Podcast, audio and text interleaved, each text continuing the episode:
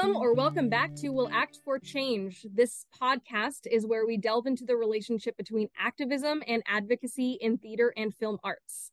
I am your host, Kat Kemet, and today we are joined by actress, director, and playwright Melanie MacQueen.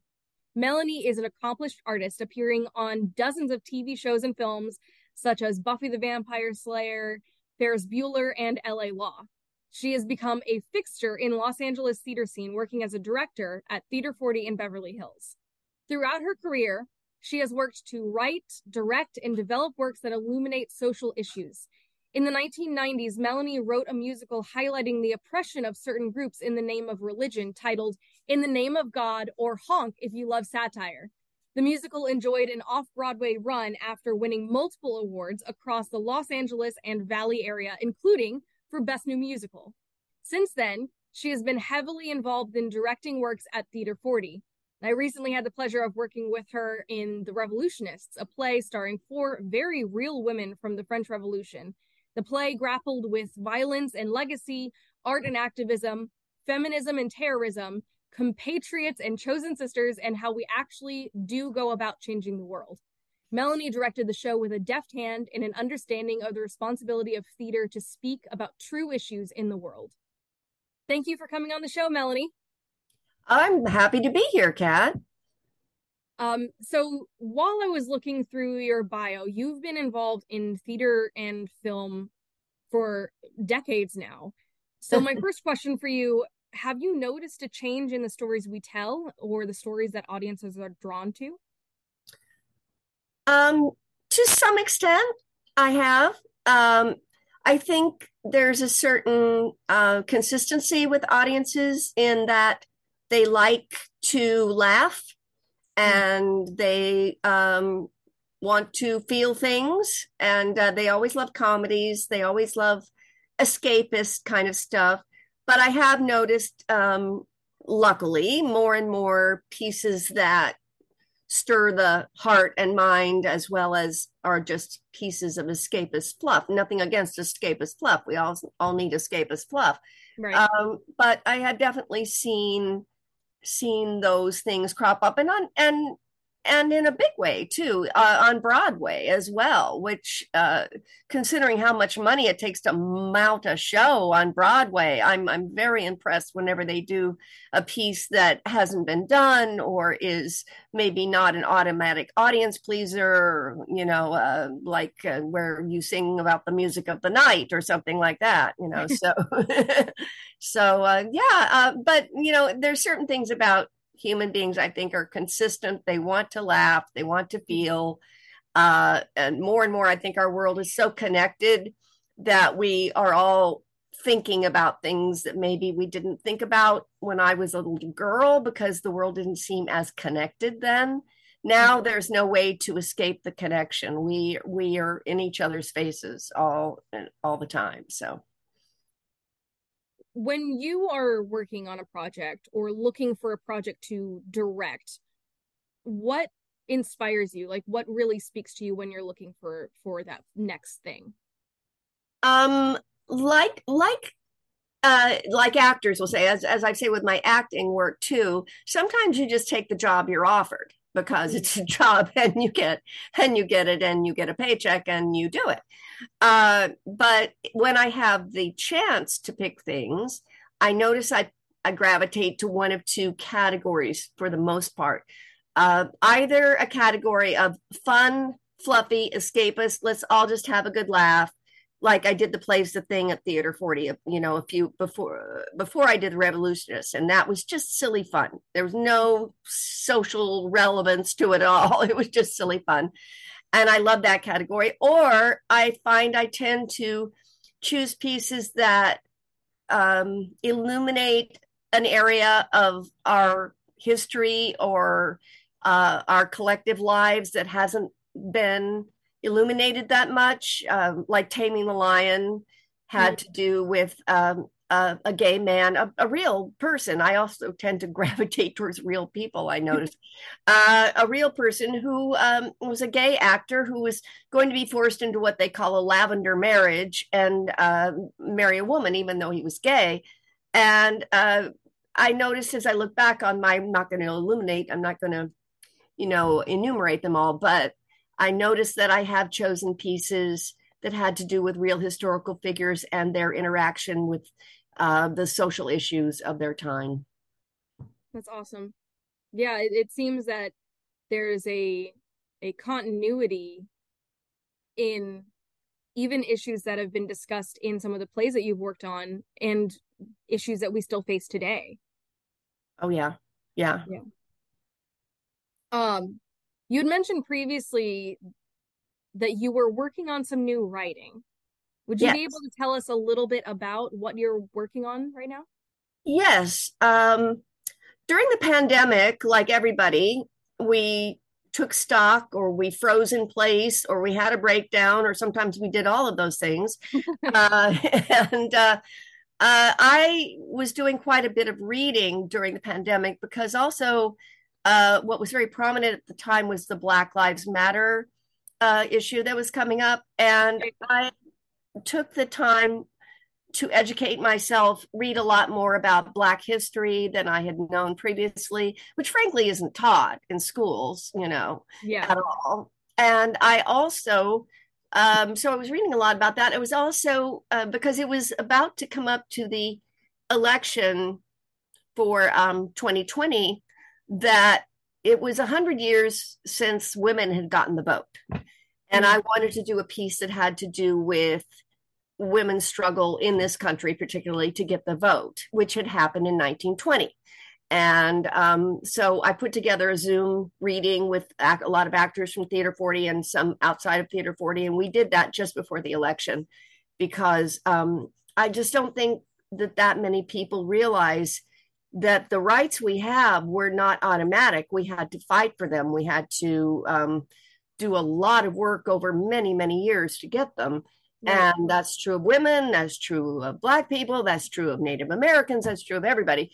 So the pieces I am uh, now focusing on, one of them is a continuation of that suffragette theme. I'm doing a suffragette play, and I'm also doing a play called uh, Johnson slash Johnson, Two Presidents, Same Problem. And that is about uh, Andrew Johnson and Lyndon Baines Johnson and their struggle with uh, civil rights uh, mm. and and how they dealt with that very very differently.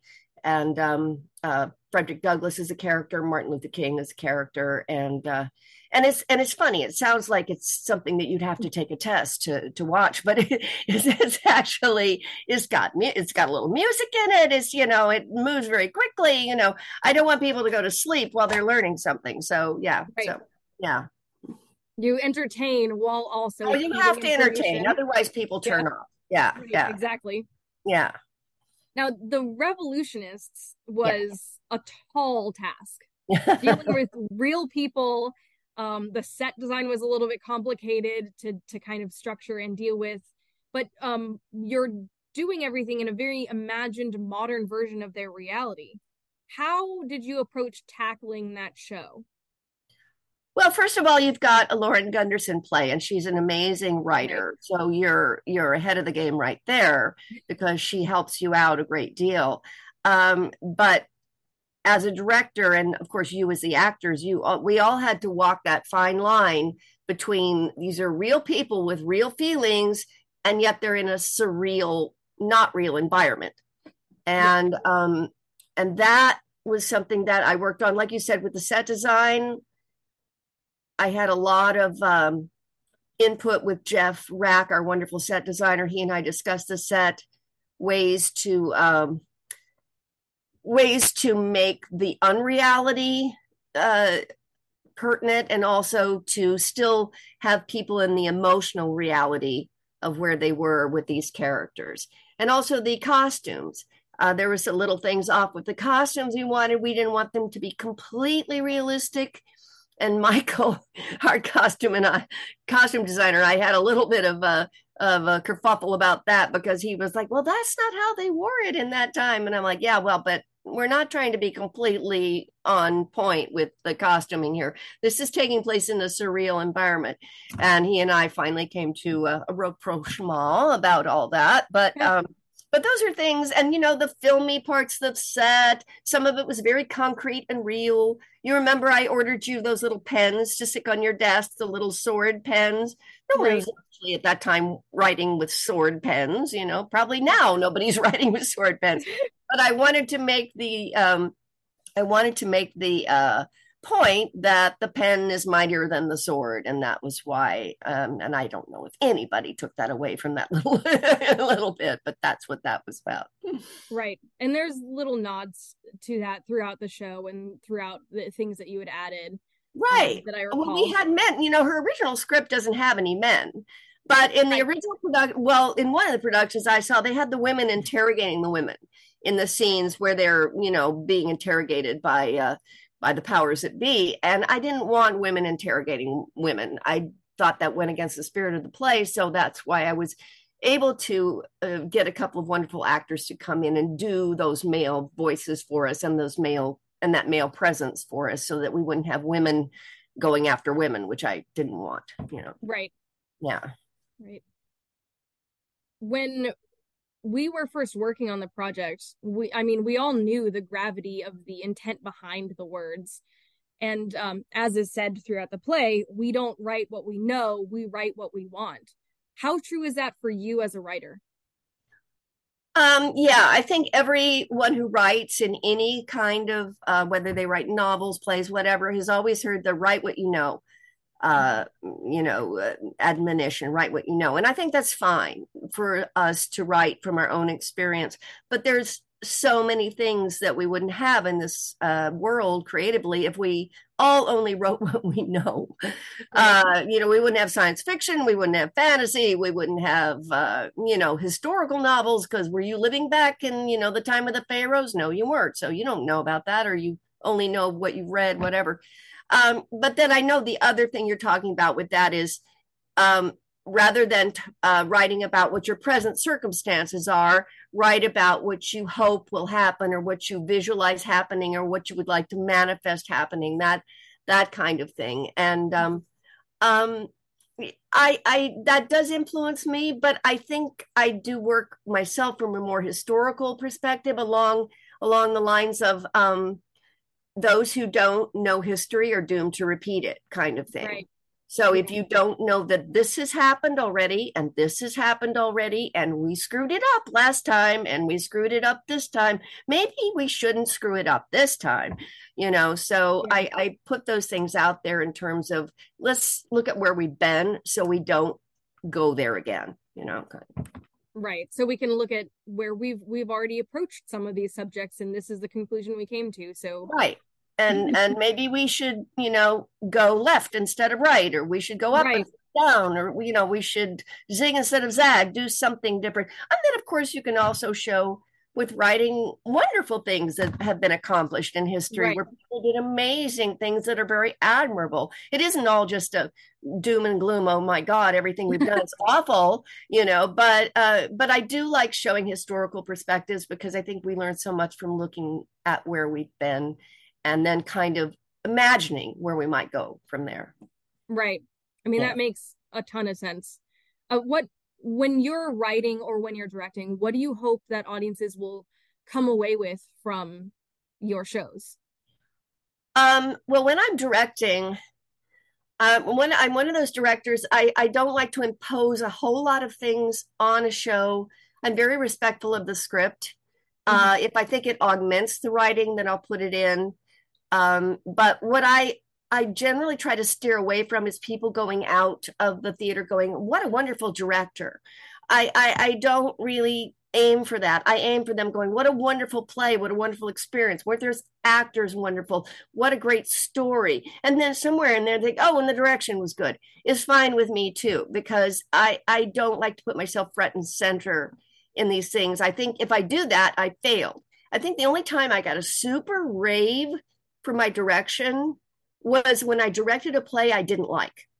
Oh. And, and, the reason I got a super rave for it was because I put all kinds of stuff, I imposed all kinds. It was so obvious that the director had had her sticky little fingers all over it because mm-hmm. I was so afraid it was going to just tank if I didn't. And I practically directed every eyebrow twitch, which I usually do not do, you know. Right. And and I got a rave review, oh, marvelous directing, because I put myself in front of it because I felt I didn't trust the play. I didn't trust right. the play. I did trust the actors, but I didn't trust the play. And therefore, I put myself front and center, which is not something I, I usually like to do. Now, with plays that I write, my husband and I have discussed this because he's like, no, just tell a good story. And I was like, yes, tell a good story. But again, what I want when I write something is for people to go out and if they say, oh, she's a wonderful playwright, that's great. But what I really would love for them to say is start having conversations about the ideas that they discovered in the play even arguments with each other about you know maybe things they hadn't even ever discussed before. If they're having fierce conversations out in the hallway after they see a play of mine and they don't even mention me i am a happy camper because that's what i aim to do. I mean i have an ego like everybody else. I love to get appreciation but i mo- mostly write because i want people to think about things and feel things yeah yeah, that's awesome. Um, I, I'd also, on that note, love to talk to you about the musical that you wrote in the 90s. Mm-hmm. It enjoyed an off Broadway run, which is mm-hmm. huge. I mean, how mm-hmm. did that project first start? What inspired you to begin working on that musical? Well, that was really a lifelong thing. Um, I, I'll, I, so I'll, you know, make a long story short, but all my life I'd been exposed to different religions and I'd been exposed to different um, I was raised uh, Episcopalian, but I was uh, I was you were too. Yeah. Okay, I was raised Episcopalian, and I was fine with the Episcopal Church. It was like kind of Catholic light, basically. Yep. And, uh, you know, and there would there be jokes that if you were raised Episcopalian, the only sin is using the wrong fork at dinner or something.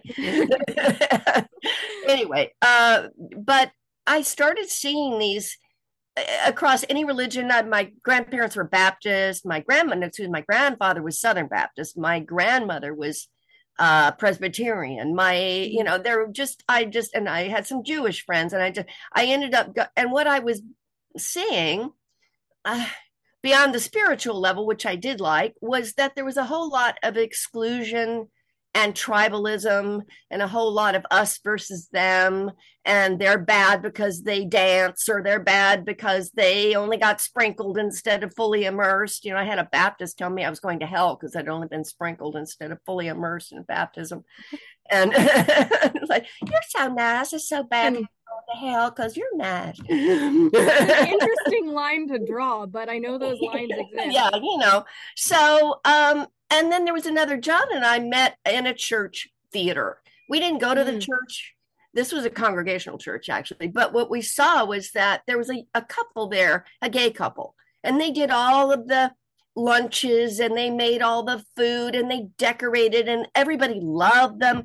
They loved them as long as they didn't talk about being gay, as long as they pretended to be roommates instead of partners, you know. And I thought that was so so unfair, you know. So there were just various things, you know, about Native Americans and how they were forced to, you know, all these different people forced to convert to this, that, or anyway. So I wrote this play again, entertaining. It's sketches and it's uh, music. And I wrote it with my friend David Coleman, who was a wonderful uh, musician and composer who was unfortunately passed away. And um, uh, it was uh, people would come expecting to be to be offended. Uh, I got a lot of people there with their arms crossed, waiting to be pissed off, and um, they they they weren't.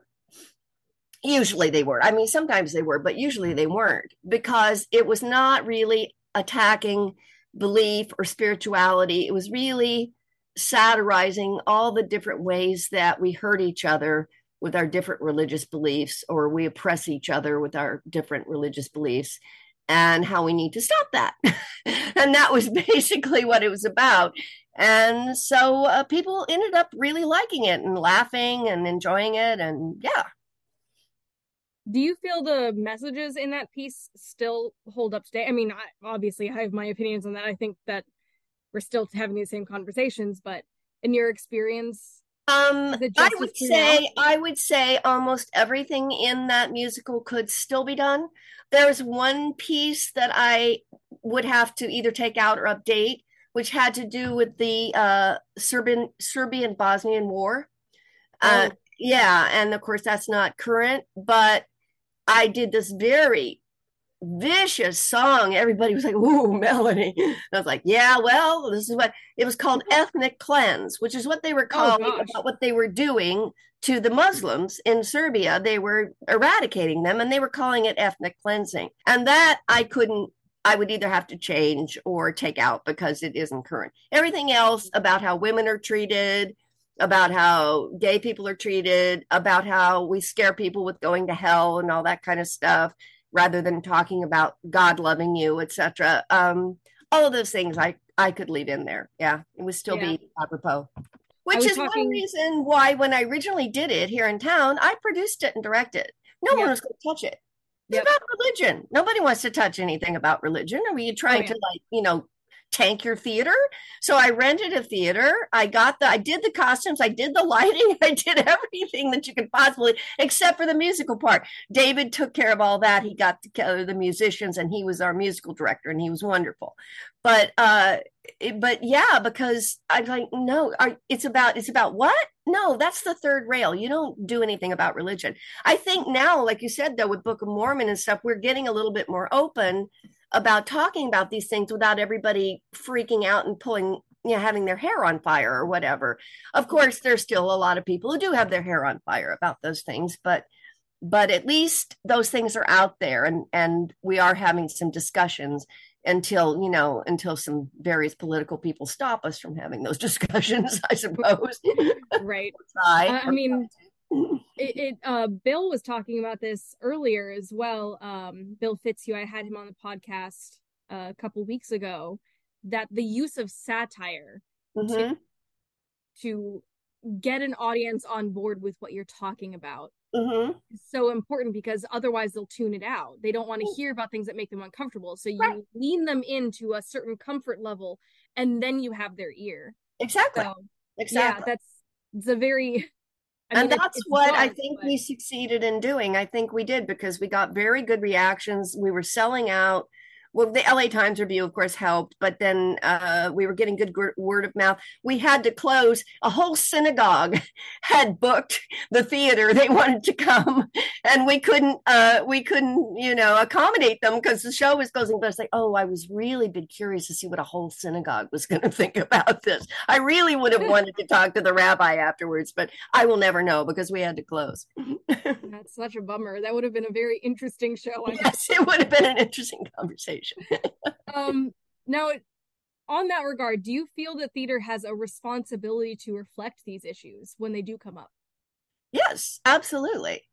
I mean, everything that is happening in our world should be reflected in theater, uh, from the lightest, most fun, silly thing to you know like a um, oh my gosh my big fat greek wedding or whatever you know you know silly family stuff whatever and and and everything else that's going on yeah just definitely should be reflected in theater and i think hopefully is and will be.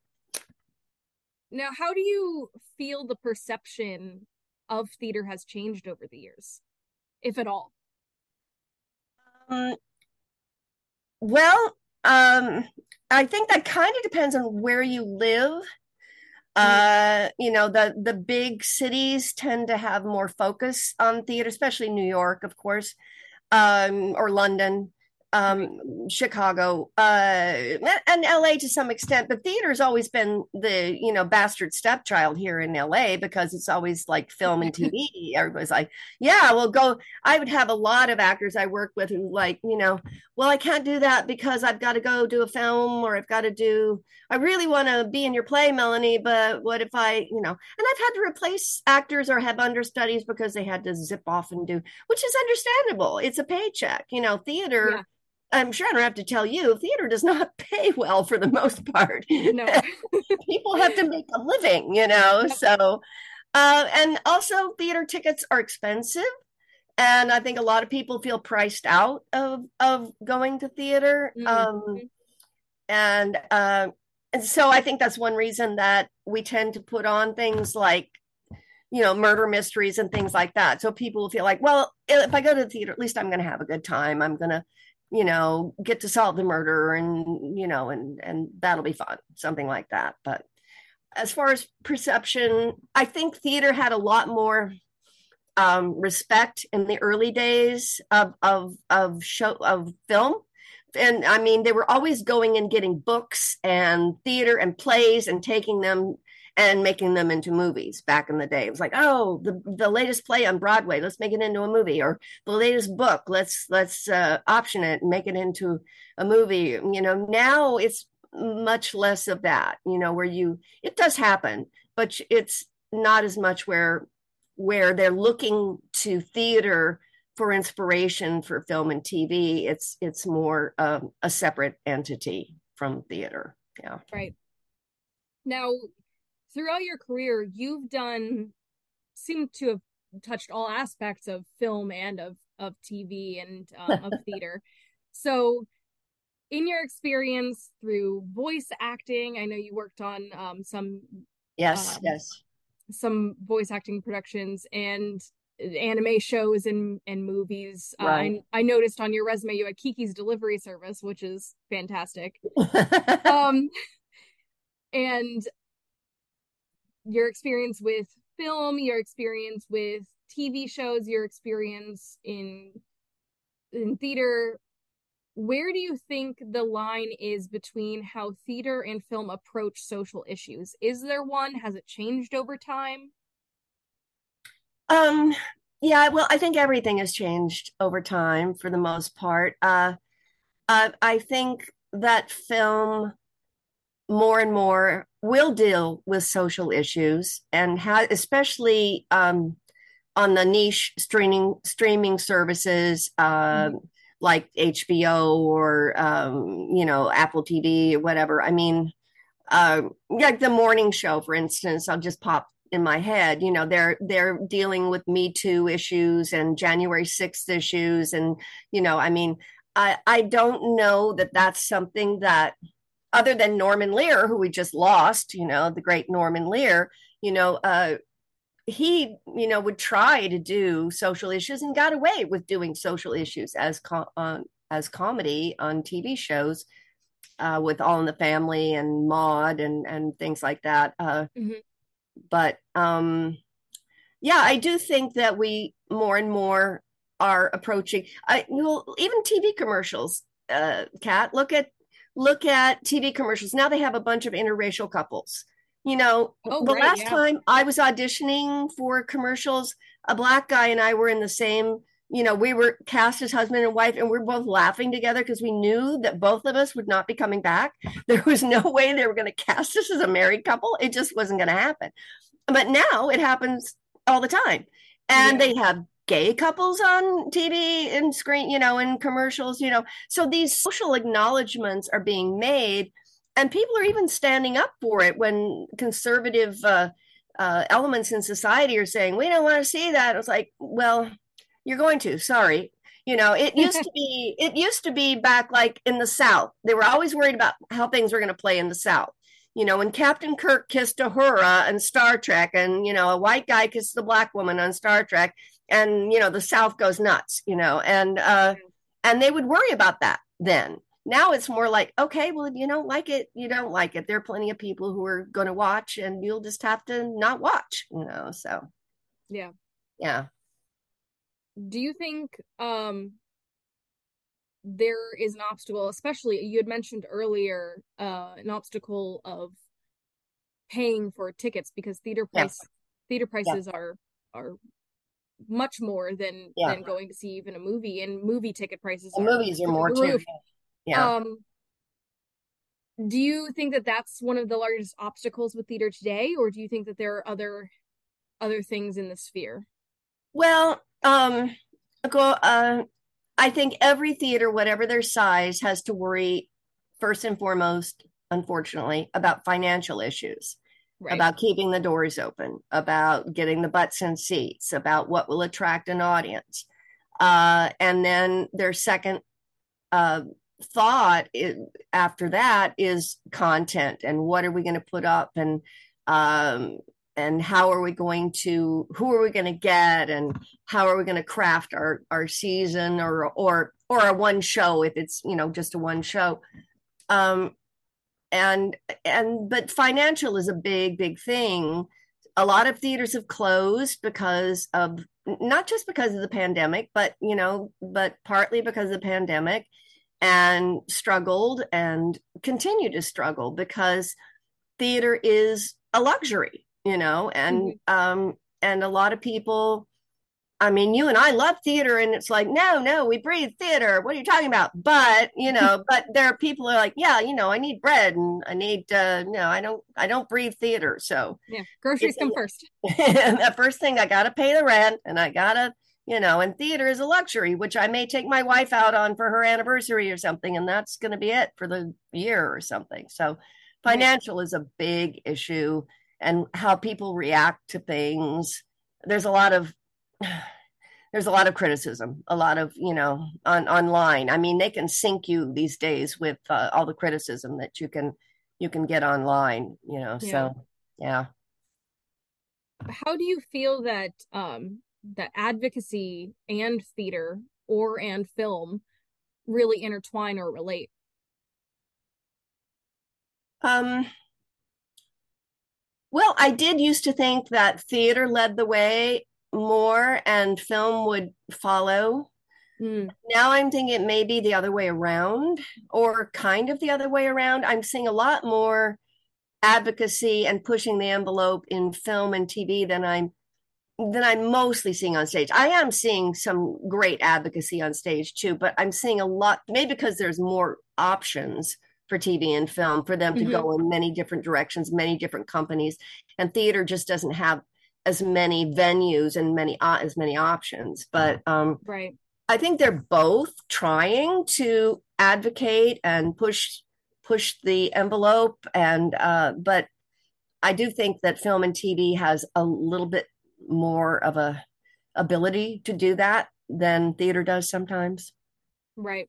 You know just because of all the places they can do it you know and all the venues and all how you can just sit home and watch it on your screen and you don't have to go anywhere, you know, that kind of thing. Exactly. It's more accessible. It's more accessible. Yeah.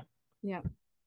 Awesome. Um, well, that's honestly, that's a great place to end it. That's uh, all the questions that I have for you. Okay. Today.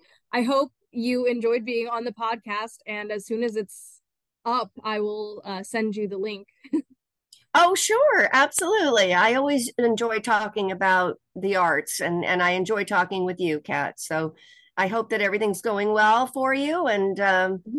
and uh, let me know anything you're doing. Obviously, last time I saw you, you were massively pregnant with the child of the Lord. So, oh yeah, in that show that I did for uh, for Bill.